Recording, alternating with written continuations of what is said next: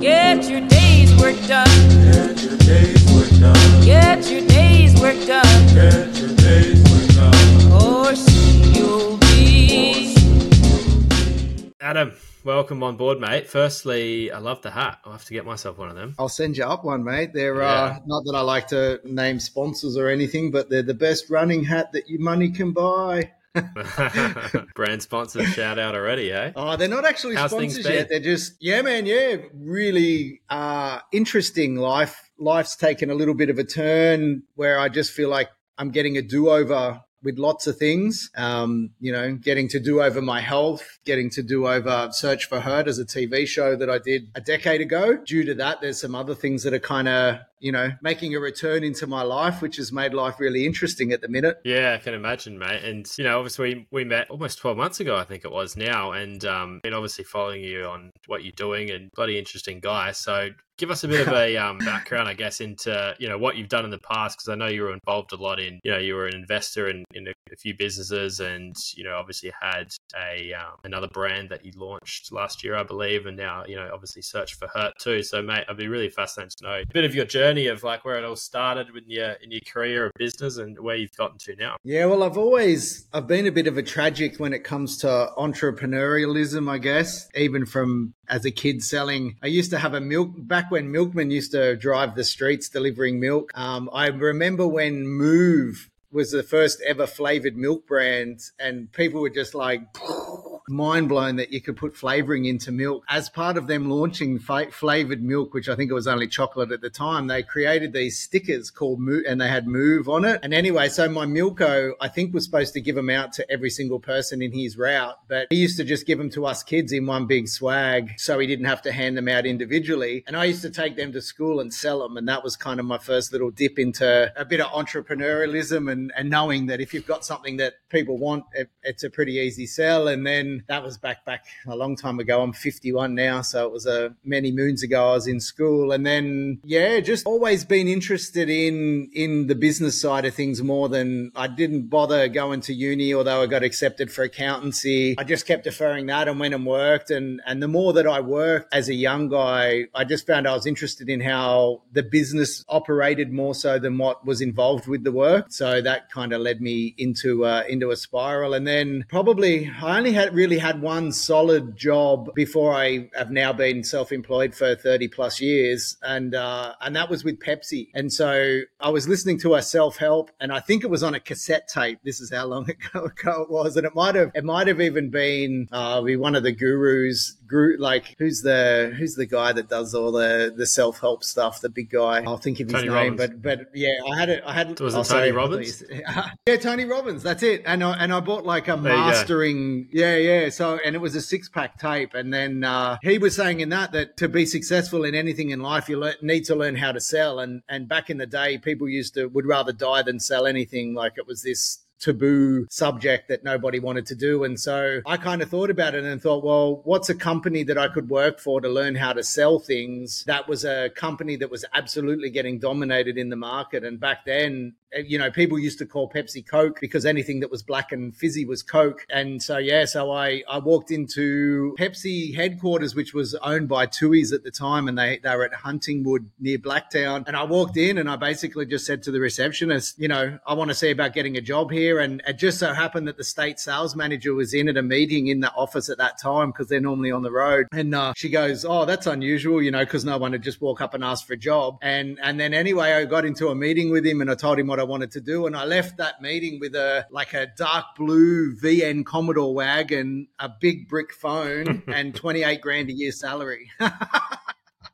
and and that was my I used to run around and have to convince shop owners to pull money out of their pocket and put Pepsi into their business, which was a hard sell. But then fortunately, we had Gatorade. Pepsi got the rights to sell Gatorade in Australia. And that was while I was running around and being the only, you know, electrolyte isotonic sort of drink in its time. All of these business owners started wanting to, to get Gatorade in their fridges, which meant that they had to get Pepsi fridges. And so anyway, that period Yeah. was quite good. And, and we had some other periods through that as well, like when the Giardia scare, the water scare contamination thing happened. And no, because no one used to buy bottled water water. And uh, I was working in the Northern Beaches where if you were going to sell, I would sell more bottled water than what I would Pepsi because they're more bottled water drinkers. And then when the scare came through that the people couldn't drink tap water anymore, I remember selling like hundreds of thousands of bottles of water in one day. So anyway, I just I used to look at opportunities. Um, we were owned by Frito Lay as well in the states, and uh, and so I used to do bundling when bundling wasn't a thing, and I think I even came up with the the bundling concept in convenience stores where we used to do water and pretzels because we were owned by their guys who owned the pretzels. So yeah, so I just I don't know. I've just always looked for opportunities, learned to sell through Pepsi, moved that into sports advertising and painting stuff onto the grass. So uh, back in the day, now they superimpose it, but they we used to hand paint logos onto sporting fields and you know worked with some really cool innovations like robots that would mark them out so they look like they were 3D. You know, paints that you could paint on and wash off so you could have multi-sport like different codes playing in the same venues and went down that for a little bit and that was really successful and that kind of spearheaded me into being an investor. One of the things that I invested in was a TV project. Well, it wasn't it was a film project initially because they didn't we didn't really have a TV deal before we turned the cameras on, but we just wanted to document this cool thing of sending this young ex triathlete around Australia competing in all cool events. And back then it was, we went to the first Tough Mudder, you know, the first Sky Running Marathon, you know,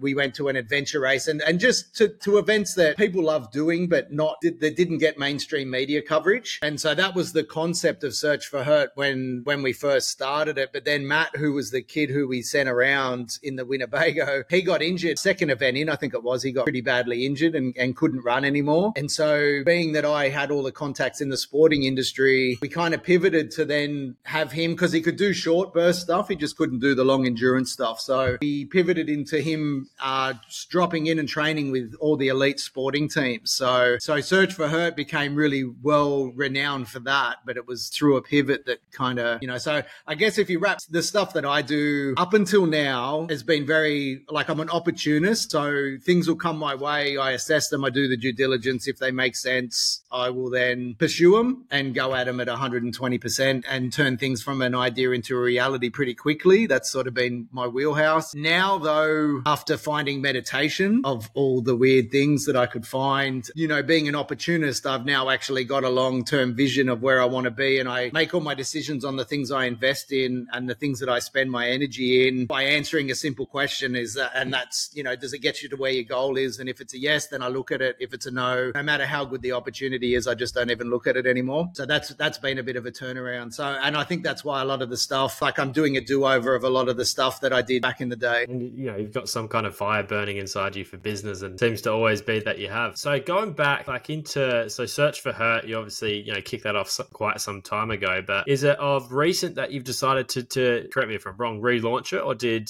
is because it seems, you know, there's a big push on social media. I'm seeing now that BFT involved um, and so forth. So how's all that going in terms of, you know, getting it back up and running? So it was a decade. So it, it launched onto ESPN 10 years ago in the July just passed. So it was actually our 10th year anniversary of, of launching this crazy reality docu series. Because back when we we launched it, there was nothing like it on telly. And ESPN took a little bit of a punt on us in that they always, like, they only ever used to put documentaries. So they'd have like the 30 for 30s and the, the good sports documentaries, or they'd have live sport. They never had a weekly series. So we were actually the first weekly series that ever aired on, on ESPN. So they took a little bit of a punt on us in that regard. And that was 10 years ago that we were on air. So the first season, you know, the deal was very just get us on TV. It was a risk for everybody involved. So, you know, the deal wasn't very good from my end financially, but, you know, it got me on ESPN, which was cool. The first series took off. Everybody loved it because, like I said, it was just something very unique. You know, nobody had seen anything like it before. We were, we were showing insights into how pro athletes trained um, and, and how they would get ready and how they'd sleep and recover and eat and, and all the things associated with being that top 1%. And you just didn't get that in t- on TV. So that, that resonated with people really well. And we kind of got this cult following in the health industry, like in the health and wellness kind of industry. So that led to us doing a two year deal for seasons two and three. And that was a good deal financially for me. And it was a, it was a good position because I didn't have to brand the content. So I was paid by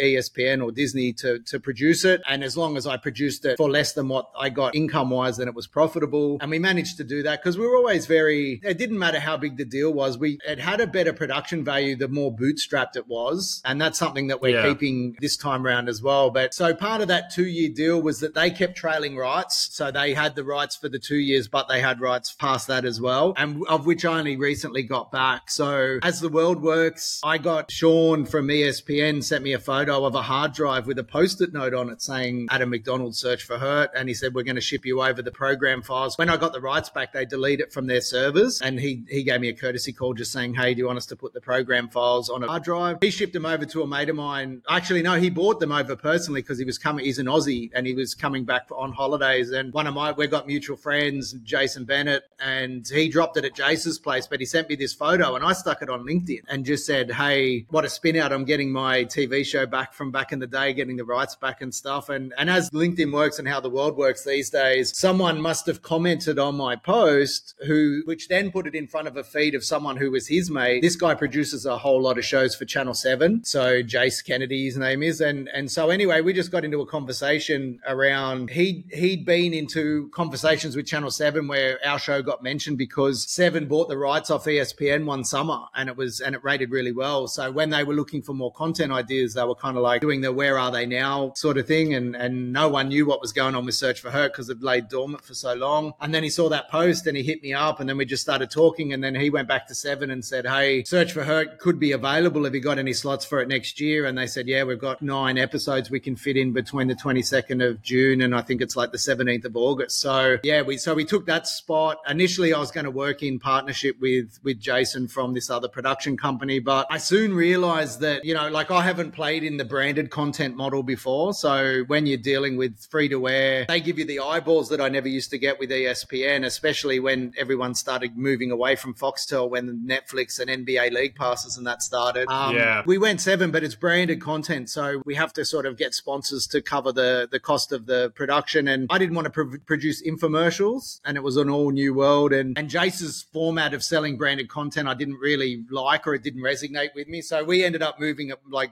sort of parting ways. And um, and I've moved towards a community model because I'm getting back into production. We've got search for hurt. We've got opportunities to produce other content in and around in that world as well. And for me part of my my visualization through meditation was that I wanted to produce content that inspired people to move more and get healthy. So they avoided the pitfalls that I had when I got sick and you know got all the comorbidities and cancer and stuff. And yeah so we're full in production. But what I do is I have like a co-op style setup that I've that I call activation. Because we travel around filming for the show I don't want to just like I can get brands you know like say say C4 Energy is one of our partners right? So I can get them coverage on the show by having our athletes drink their pre-workout and stuff like that but there's so much more that we can do for them in and around the production that's just not branded content. So we can produce bespoke content when we travel Australia and meet with all these other athletes and do these cool activations, like we can get so much more than just branded content for them. And plus, two, we can activate their products at a lot of the places we go to as well. So instead of just having Yeah. a pure, you know, hey, give us a, a bunch of cash and we'll put your brand on our TV show, and then I'm in, I'm committed then to then create an infomercial, which I don't want to do. So the way that we do it now is that we just share the production cost of everything that we do. So the podcasts, the magazines, uh, one show for TV, one show we're looking at SBS food, one show will be a YouTube series. The whole slate for all that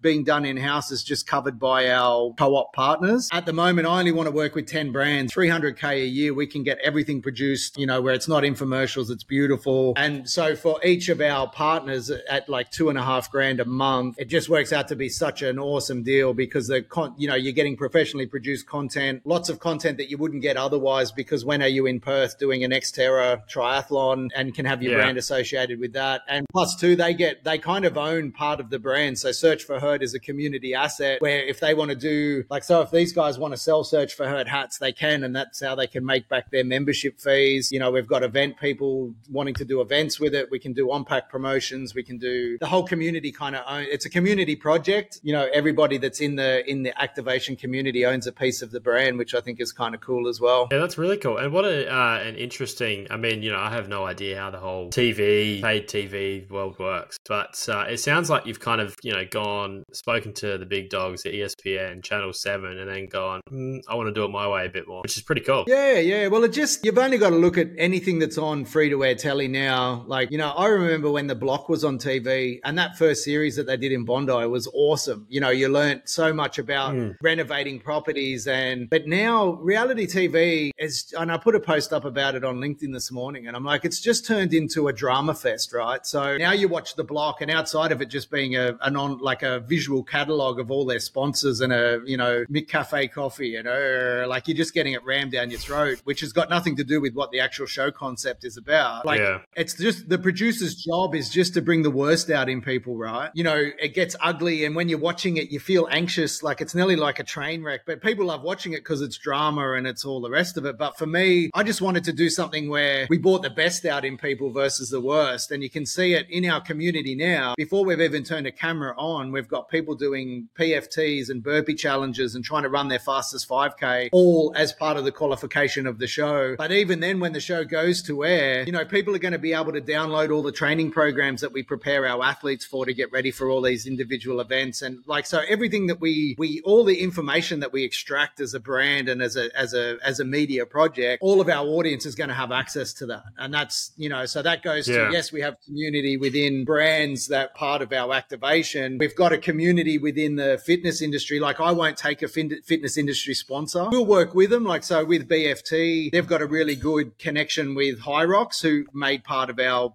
you know their PFT test was part of our our our qualification. But I wouldn't if BFT came to me with a big bag of cash saying, "Hey, we want to be a sponsor of of Search for Hurt." We don't do sponsorships with with the fitness industry because I want every gym franchise or every single PT guy or every CrossFit box to feel like Search for Hurt is part of their community.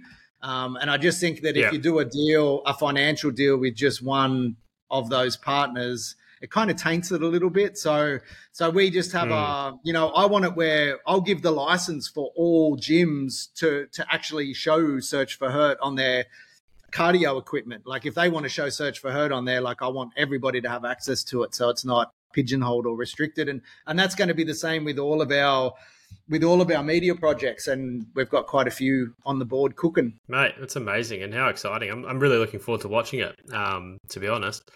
So, like, going back, obviously, you know, the search for hurt um, being created some time ago, you obviously hit some some struggles with your personal health uh, also. Um, did that, you know, obviously having, you know, those kind of scary realities of life, you know, thrown on your doorstep, did that kind of push you to, to you know, really go back into this search for hurt and, you know, create a business model and lifestyle around fitness for yourself as a whole and also to inspire others? Yeah, man. Like I was, I call it the decade of destruction. So it was, it would have been probably between like the, it, it was probably a bit longer than a decade that the wheels started falling off. But say, I think between 35 and 45 was the real bad, bad period for me and my health. And it was like, I always remember, man. And, and funny, like, I never had anybody kicking me in the ass or telling me different, even though I knew that my health was, you know, I knew I was getting heavier.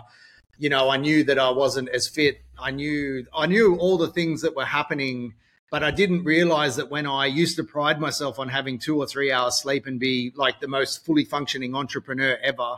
And I used to pride myself as like, you know, sleeps for pussies, you know, you don't need to sleep, rip in, be tough, you know, kind of like a, Yeah. a, a Goggins style uh, style approach on everything. But you know, I was I was I was doing things that were cool and inspiring other people to get healthy and fit because we didn't only have the TV production show, we ended up with an events company as well. And we had magazines like I created the first ever CrossFit magazine with a mate of mine, Ben Quinney, called Wad Mag. So we were just we were in this industry. Well, I was in this industry that inspired people to be the best version of themselves. But while I was facilitating that, I was becoming the worst version of myself. And so 10 years of just poor, like traveling all the time. Like I was always on the road between my signage business and then the events business and then the filming. I was I like, I'd spend probably 250 to 300 nights a year in in a in a in a you know uh, a hotel bed eating hotel food pub food drinking meeting up with all the people that wanted to catch up with me um, and and I did that for like a solid five years of just mostly eating out. And when you go, you know what it's like when you're traveling, like, you know, I'll meet up with a mate or I'll have a meeting and it involves a couple of beers and then a couple of beers you get the munchie, like you want to eat the house down and then you'd sit down and instead of just having one meal, you're having an entree, a main, and then sometimes even a dessert. And then after that, I'm cracking a bottle of red and I'm drinking that while eating a block of chocolate, punching out some more stuff on my computer till two o'clock in the morning, you know, and then dragging myself to bed at three and then naturally waking up at five or six. And then I feel a little bit doughy. So I'm like, oh man, wouldn't mind punching a bacon and egg roll. So I'd go down, have a big white ugly coffee and a big white roll with full of bacon and cheese and whatever. And and it was just this vicious cycle, man. And it just and it kept snow, Yeah. snowballing. And then probably ten years in to doing that, I was driving home just before Christmas, and it was the last meeting of the year, and and I had to pull over because I thought I was having a heart attack. I I was you know cold sweat, my heart was racing, I didn't know what was going on. And it was just before I got home in a, and we lived at Long Jetty, and the suburb before was Killarneyvale. And uh, where I pulled up, there was a new medical center that had just opened, and it still had the sign just going, you know, now open. And so I, I parked my car and walked into the medical center, and because it had just opened, they didn't have anybody in there. Which, and so I've walked in.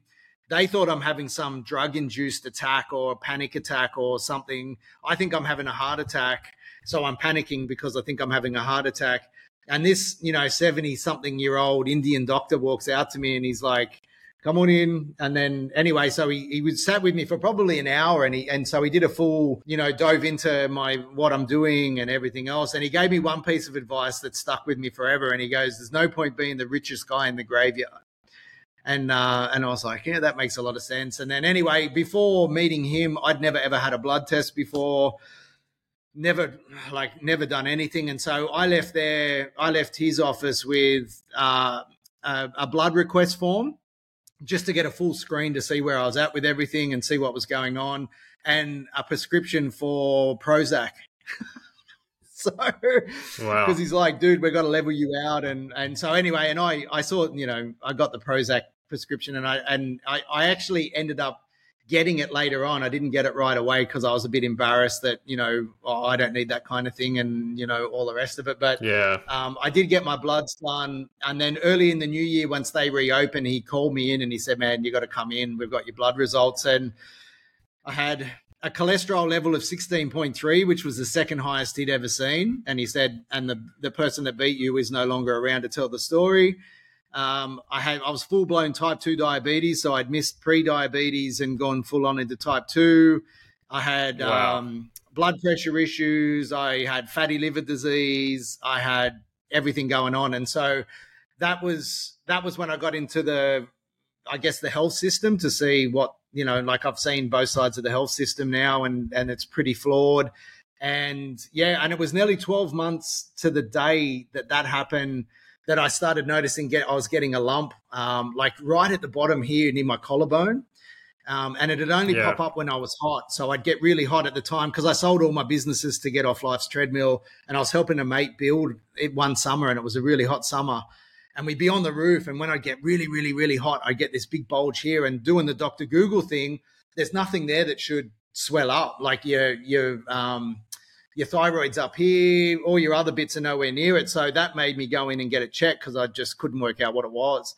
And fortunately, Yeah. I got in pretty early, but I had I had a massive tumor off my thyroid, and it was hanging down that Wow. low that like it'd only ever pop out when it got super swollen, like inflamed.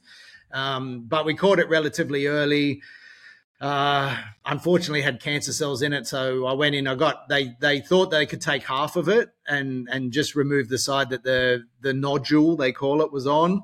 Um, and they did that. So I went in for one operation. But then when they did the biopsy where they took it from the other half, there was another cell, like a nasty cell, where they'd removed it. So they went back in and took the other Yeah. half out. So um, so yeah, and man, that was that was unfortunately that wasn't the biggest kick in the ass. Like I, I, it made me think more of it, but I kept yo-yoing. Like so, I'd, I'd, I'd jump on a health kick and I'd get focused and I'd be good, but then I'd start feeling better and and all the rest of it, and then I'd fall off the wagon again, and I just kind of yo-yoed for probably two or three years after that. Um, and the only reason that I did that is because I just didn't have any self-discipline and um, at one point, I just realized that I was never going to fix my health or achieve anything that I wanted to do unless I, I fixed my discipline first. Um, so I did a bit of a deep Yeah. dive into that and and just worked out a way that I could work on improving my discipline, which for me was being like just scheduling things. Like I've always been massive on the deep dive and and I know exactly what I should do. I just could never implement it. Where now I've worked out a way to implement things that I want to do that improve my life. And then you know and it's and it you got to work on the low hanging fruit first. Like I used to jump on things like 3 day fasts and juice things and like just really extreme levels of training and and and ways to Yeah. eat or which you were ne- you're never going to you're never going to improve. So for now like now if I was talking to anybody it'd be always go for the low hanging fruit which is the sleep health um, which is is changing some stuff with your food that's not super painful. It's not being on a diet per se, but, but it's Yeah. it's doing those things that makes your body feel better. And when your body feels better, naturally, it's easier to do the hard stuff. Yeah, I agree. That kind of discipline. It always always starts with your diet. I find too. Like, um, yeah, a classic example of that. I'm a glutton when it comes to, you know, pastas and snacks and processed food. Like you put it in front of me, I'll devour it. But I think having, like you just said, I like that point of like the discipline in place to kind of eliminate things that aren't, you know, serving you much anymore. And you start at that ground level and you work your way up, and you, it's just just chain reaction of, of benefits. Yeah, but I wouldn't start with food. Like I, I know foods, Yeah, right. foods, foods probably the number one issue. If if everybody was to say, you know, what's what's my pain point? It's it's you know that I want to eat processed foods and yada yada yada. But I I tried food and I've actually got because I you know I always want to document everything that I'm doing. I've actually got DEXA scan Yeah. data of me jumping it on and off all these diets, and now that I'm you know I've got my diet nailed. I know what works for me. I know what the stuff that I can stick to where it's not a problem. Um, I still have issues now, despite losing probably 25 kilos. I still have really high visceral fat. And I've actually got Mm. DEXA scan data of of my journey, probably in that three year period before I finally worked it out, where I I because I was turning the cameras on, I'd binge, and I, because I'd want to see the I want to make out that like I'd want to document the massive change from being my heaviest at 125 to then getting down to 90 kilos, and so I'd binge, binge, binge, binge, binge. Then I'd turn the cameras on, I'd go and get a DEXA scan, and then I'd do something extreme, like, you know, whether it was fasting or keto or whatever it was. And then I Yeah. lose a bunch of weight. And then where I'd think I was at my halfway point, like say I've lost 10, 15 kilos, I'd go and get another DEXA scan, thinking that that was going to be the halfway point. But unfortunately, that always ended up being the end point because when I'd lose that 10, 15 kilos, I'd start feeling good, you know, and then I'd fall off the wagon and then I'd go back up again. And I just kept doing that for like three years. But I've got DEXA Yeah. scan data of how my how my visceral fat numbers increased in that time because what happened was I'd lose the weight and I'd lose muscle and fat. But then when I'd fall off the wagon, I'd put on all fat and then go muscle and fat, then all fat. And I've and you know not not by not because I was doing any grand in- experiment, but I've got this cool thing now where I've got this data of why my visceral fat numbers are so very bad. Um, and and so for me now, one of the challenges I've got is to basically try to get my visceral fat numbers down. So I've just done a two week experiment with hot cold therapy and saunas and and, and the like, and uh, I lost Yeah. three and a half kilos of fat, but only about ten percent of that was visceral. Um, so the next thing I'm going to do is I'm I'm going to sort of macro dose, not anything huge, but uh, omega threes. While I switch back to a bit more of a keto style diet, because if I'm consuming fat, then it absorbs the omega threes better. Um, but there's some guys that have had Mm. some really, really good results with omega threes and visceral fat. Um, so I'm going to give that a go, and then I have I've got booked in. So I'm going to do a seven day water fast. Um, so I've got that booked in for Wow. February, where it's medically supervised. So because I've got Mm. still got I'm still insulin resistant, like I still wear a body CGM, and you know I'm forever Right, kind of yeah. health hacking, but doing doing the stuff that makes sense. Yeah. So seven day water fast. Obviously, that's just Mm. what straight water for seven days, no food, no nothing else. What? Um, so I heard a little bit about it. I know um, Dana White from UFC. He recently did one, and the study that came out about it was uh, if I think this was for a three day, might have been a seven, but if you do a three day water fast, it reduces your risk of any cancer by seventy percent. Is Yeah, what man, if were you, uh, like- But- I I everything that I've seen regards to fasting in the data and the peer reviewed research because there's a lot of you know you get this fatigue I get fatigued that everything that you think is good so you can find out stuff that's bad about it right and and I think Yeah. as as things get adopted in the mainstream so as people start talking more about fasting you get other groups that have got a interest against fasting that talk about oh you got to worry, be worried about autophagy and you know you need to be eating proteins and you can't not eat forever which which makes sense like if you were protein if you were muscle deficient um, I wouldn't recommend ever doing a prolonged fast because then you know that's that's going to mess you up. But for me, when you look at my DEXA scans, my bone density and my muscle mass, my lean muscle mass, are in the 99th percentile. So if I lose, if I do a seven day water fast and lose some percentage of my my muscle mass, I've still got plenty left. I'm just that's just the way I'm built. So Mm. for me, a seven day test works. And if it does happen to, like, for me, the ill effects of having fat sitting over all my vital organs and, and what it's doing to my testosterone levels and what it's doing, like the knock on effect of having the visceral fat, it's way more like for me, it's it's number one on my priority hit list of the stuff that I need to address. And because of the way I'm built, and you know, I'm fortunate to have a lot of lean muscle mass, like aut- autophagy isn't uh, isn't a concern. It's not high on my list, so so that's why I'm So going to do it. I'm going to use um, uh, just wasting of like muscle wastage and stuff. So um, Right. you know, depleting of your depleting of your muscles and stuff, which is when you if you eliminate protein, you're going to get that. But like I said, I've I've got enough to go around. So having seven days where I'm not working well on on pro, like not getting protein in isn't a yeah just. I'm just a solid nugget, so uh, so I'm pretty okay in that in that in that regard. Yeah, mate, what a uh, a wild health journey, and you know it's great that you're still um, obviously experimenting and trying to find things that you know make you the best human possible. And also, mate, the other exciting thing that which you're doing is obviously working on your little, um, your not little, your uh, your rug brand. Um, Yeah, I've actually got one, mate. The brand name slips my mind. Tell me the name again. Saltwater Picnic Co. Saltwater Picnic Co. That's right, mate. We use ours uh, all the time. Park, beach, they're great. They're, especially Yeah. having a toddler, we find you know being that they're waterproof, they're amazing. So how how is all that going? Yeah, it's it's good, man. We um we just took a year out to travel. So I pulled the kids out of school, and we've just completed the best part of twelve months of traveling Australia. So um, that business, we we kind of had an eye on setting up a business that would benefit us if we did that because once you know one, when i got my cancer diagnosis and i was sitting in a lead room for four days glowing in the dark because they blasted me with some radioactive stuff um, you know you Hmm. kind of get to reassess your life and everything else and i just thought you know what like it'd be cool because my kids are 14 and 12 and i'm like this is kind of the last chance i'm going to get to just be fully engaged and with them because when you when they're at school and when you're at home and you're doing all the everyday stuff like i kind of broke it down. And the only time that i'm fully connected with them is usually at some point during dinner.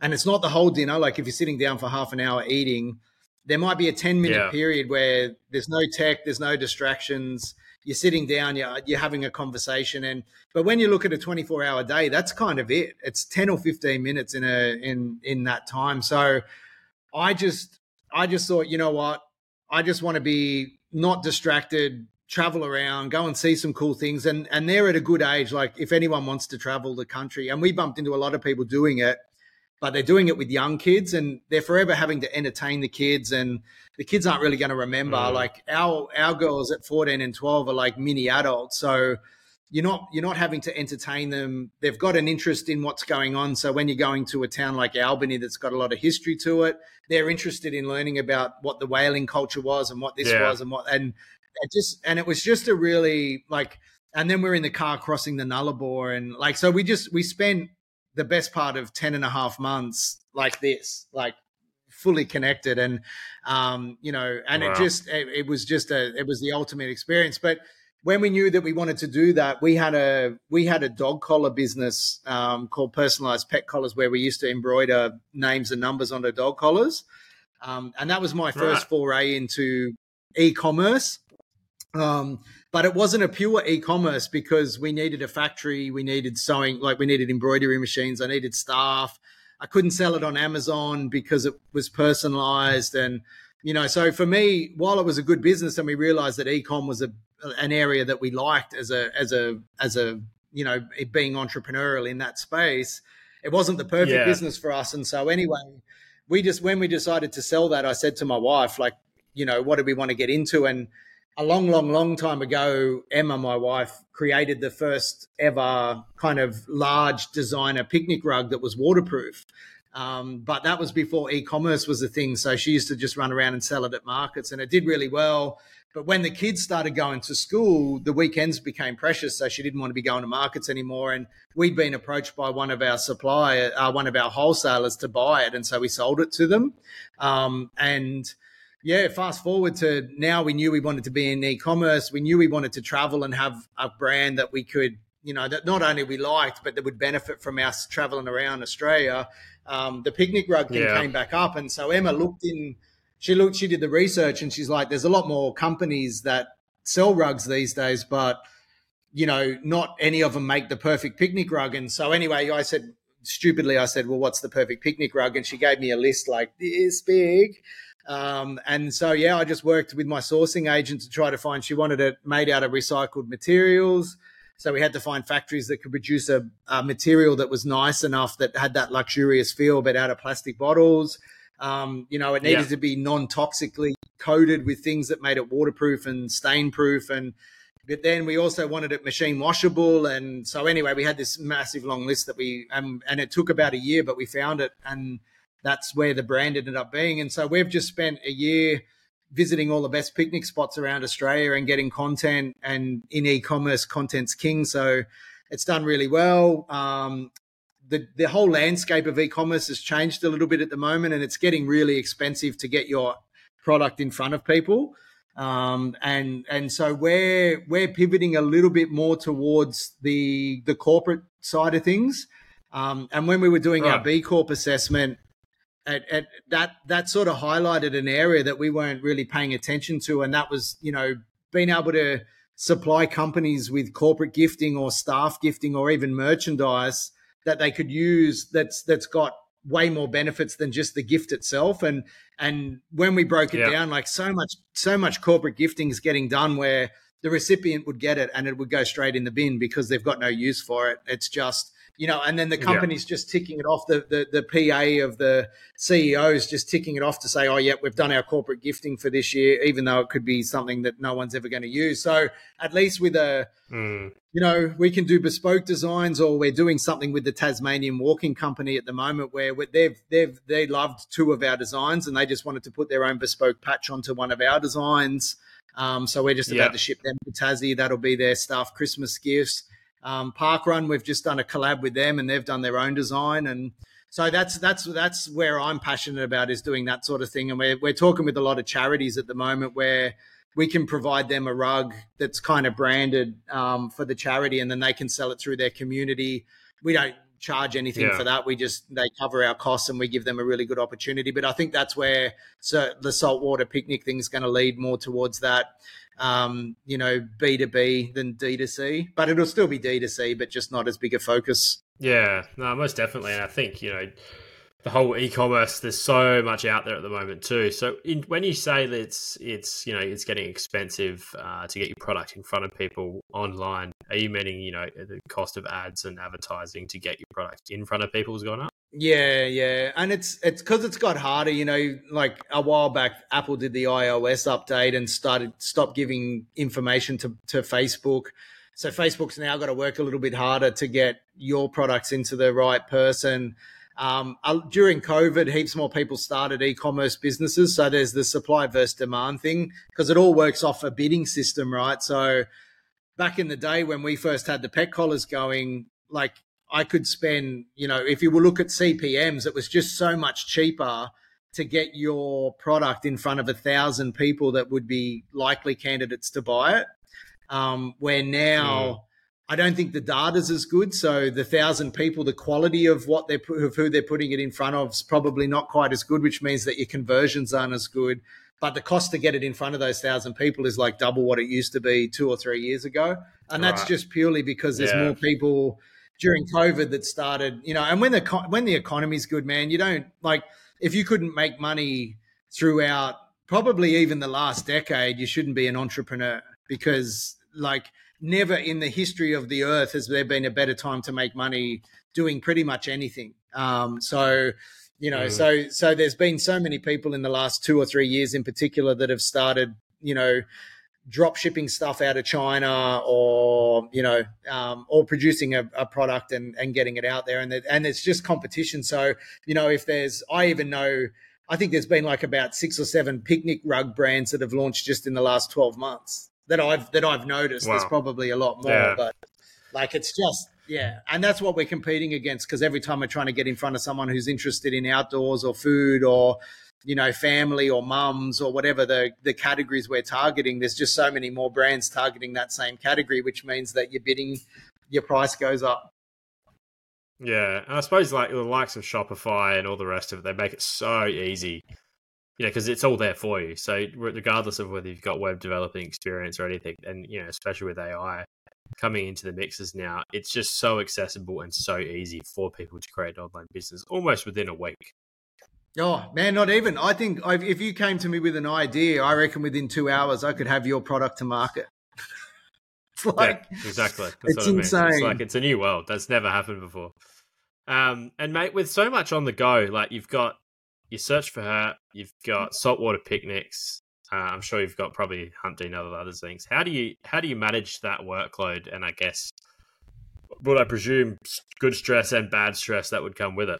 man it's it's self-discipline again like i i for me and and like self-discipline will be different for everybody else based on you know what what you're into but i've always been very efficient um and if i can see it and schedule it so for me my google calendar is is the most beautiful thing on the cosmos right? So i just make sure like every single morning i wake up and and I get up pretty early and and I've still had my eight hours sleep and of it you know I'm in the ninety percentile of sleep health because I prep myself well.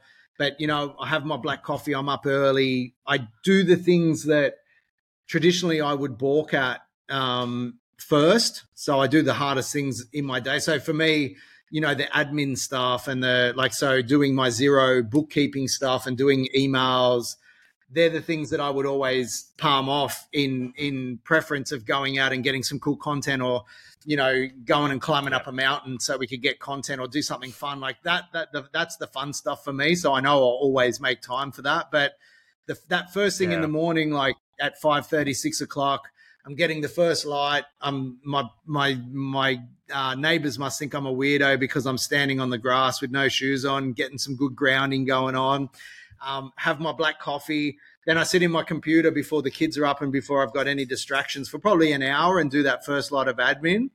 Um, and then I just Yeah. know if the day turns to poop, the things that, you know, always traditionally for me used to always bank up and end up being a massive problem at some point because I just would avoid it. Um, I just don't have those dramas anymore. And the rest of my day from like seven, seven thirty is just stuff that I really want to do. Um, and Hmm. since making i think you mentioned before about like health and business like i always used to say i was great at business and poor at health but now that i've made business my Yeah. health it's helped me you know like if you can if you can turn a weakness into a strength i guess that's kind of what i'm into and and so i just do blocks so i have a 90 minute block of of saltwater picnic every single day and we're just fortunate that well, we're not fortunate. It was well planned. Like we we wanted to create a business with with saltwater picnic that, you know, if we wanted to, you know, travel around the wind farms or go and swim with whale sharks and the Ningaloo or whatever it was throughout the year, that we weren't hampered by not being able to get away from the computer because of work. So that business has been Hmm. beautifully designed that if I only want to spend 10 minutes a day on it, it still runs perfectly, perfectly well. But because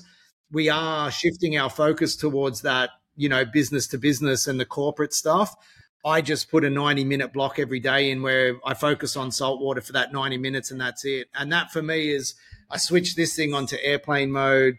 Um, and and I just know that I do 90 minutes and I and because I am efficient, I get quite a lot done in that time. And if I if I spend Yeah. 90 minutes on that like on all my business interests every single day, it's probably equivalent of what I would do in eight hours if I was working for someone else and had the distractions of the water cooler and catching up on what happened on the weekend and talking about sport and getting emails land in and phone calls and all that sort of thing. So I within Yeah. I probably work three 90 minute blocks each day where it's it's just 100% focus for 90 minutes on one particular task. Um, and then the rest of my day, I can go and spend having saunas and being in compression boots and doing hot cold therapy or going for a run or going to the gym or, um, you know, and I think that that's that's a pivotal thing for me. And I guess what I want to maybe what I'll get into at some point, you know, consulting other people on how to get off life's treadmill. You know, you don't need to have that job. You know, if you've got yourself into a position where you need that 250k job a year just to keep paying everything and well, like and and but it's killing you. I'm like, what's the point? So, um, you know, Yeah, a lot of a, a bit of a spin off to this is is and and it's my Instagram handle is search for health.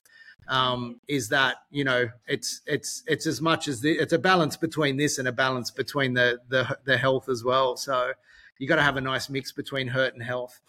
Most definitely.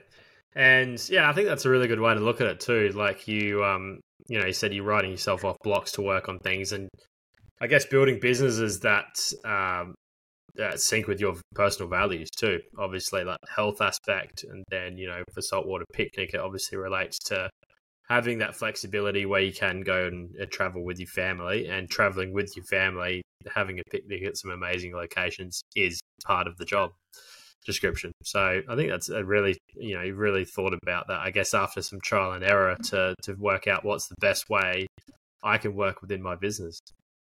Yeah, for sure, man, for sure. And it's, you know, I don't know. You just gotta. The big, the biggest thing is knowing where you want to be. I think, and that's where I got lost for for probably fifteen years or more. Is that I just didn't have, I didn't have a goal. I just, you know, for me, it was just like I said, jumping on opportunities. Those opportunities, if I'd thought about it, they didn't tick the boxes of where I wanted to be as my best self in 10, 15 years' time. But you get Yeah. kind of involved in it, then you're you're invested in it, and then you've got to ride it out despite the fact that it's near killing you or you know you're now and, and a lot of people get stuck on that and what I'd like to call the treadmill because they just get themselves into a situation and the treadmill only ever gets faster right like you just and and then you look at your coping what's your coping mechanism before all this like you've got the stress um, you know, and all the bad stuff that happens around that. You get the lack of sleep because you're trying to balance heaps of stuff and you can only fit in five or six hours a night. You then try to compensate with eating crap food because you never feel great. And then you're drinking and then you're, Yeah. and that was me, man, rinse, repeat for, for 10, 15 years. But at some point it all catches up to you. And, um, while you're bulletproof in your 20s, um, you're definitely not so bulletproof in your 30s and your 40s. And at some point, like me, it all just came crashing down within a 12 month period. Yeah, hundred percent. So search for hurt. When can we expect uh, to see some some footage of that coming through? So the qualies we the qualies were supposed to finish at midnight tonight, but I've extended it through till uh, till Monday because I'm not going to get a chance to look at the results to invite people to the Yeah. next stage, which is Hurt Camp. Um, Hurt Camp, we've hired out Gosford Stadium, uh, and that's the Amazing. 12th of January. So so that's that's going to be when the cameras turn on officially for the first time. Um, but what I'm going Yeah. to do because there's no spoiler alerts because we haven't picked the team till we won't pick the team until after Hurt Camp. We're going to be doing uh, a fair bit of live crossing from Hurt Camp because that's you know that's Yeah. where we scientifically test them with with when they turn up. It's where we have all these different sort of mini events that happen within the day just to mentally test them and physically test them and and for me I'm just always looking to see like I'll see the personalities that I want to watch for the rest of the season. So, you know, there's e- even though they've got to be able to be, you know, because we want to find that hybrid athlete, you know, the the the guys and girls that can, you know, run long and lift heavy and just have that mental fortitude to just bite down on the mouthpiece and get stuff done because uh, like a lot of the stuff that they're going to do is so varied that like maybe one of the events might sit in their wheelhouse, but I'll guarantee you the six or seven events don't because they're all so varied. Yeah. So um, we just need someone who's got a bit of strategic thinking, has got that mental attitude that you know it's like they can they can get into the pain cave pretty deep. Um, and that's what Hurt Camp's about. And so while it's while I kind of facilitate it, and I'm a bit of the evil genius sitting there, you know, stroking the cat, um, you know, I'm just looking for those. I'm, I and I, I, I can see it. Like you'll see something that happens, and I'll go, "That's my person." So from Yeah. Hurt Camp, where we have.